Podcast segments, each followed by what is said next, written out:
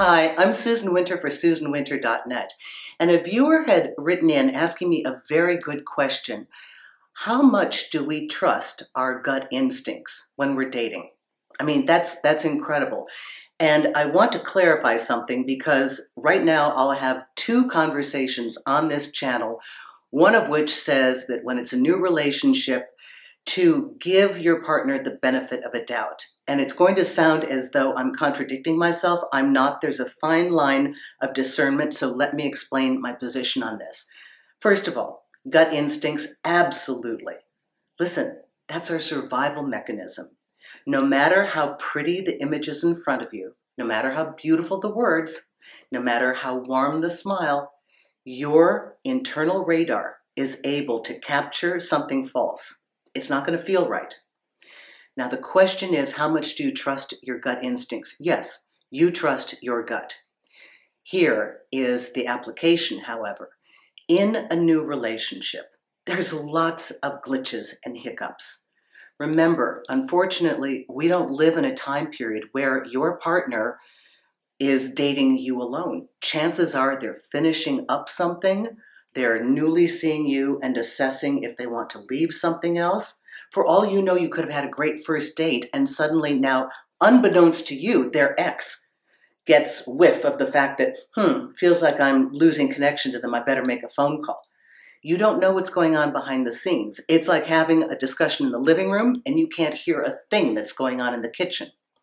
So, understand in new relationships, there are going to be some weird things.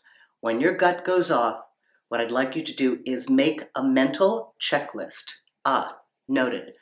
That story about having to break the date because the aunt is sick doesn't quite ring true. I'm not feeling that's true. I'm going to hold off on that assessment right now, but I'm not going to forget that I saw it. Now, how can you tell when your gut is on full blast? Our instincts will have uh, a kind of a vibe that comes out. It's uh, it's like it's like a potency level. Zero to one can be like a doorbell, ding dong. Nine and ten can sound like a fire alarm. Okay, if you are getting high alarms, that means your system is really recognizing something that is off. Okay, a couple ding dongs, eh, they may or may not be telling you the truth. Fire alarms going off, you've got a problem. And another way to discern your gut instinct is that anybody who's a liar or a cheat, somebody who is false in the way they represent themselves, saying they're single and they're not, it's not a one off. There's not going to be one little alarm that goes off.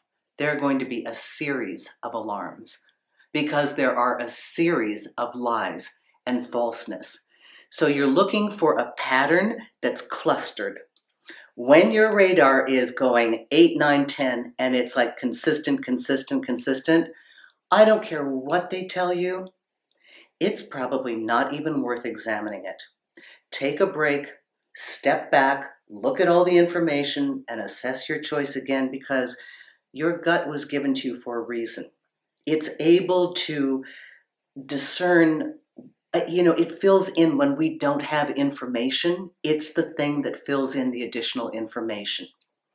So to clarify, yes, there will be a few glitches and hiccups in the beginning of a new relationship. Things are settling, people are insecure, there's a little bit of reactivity, there could be hesitancy.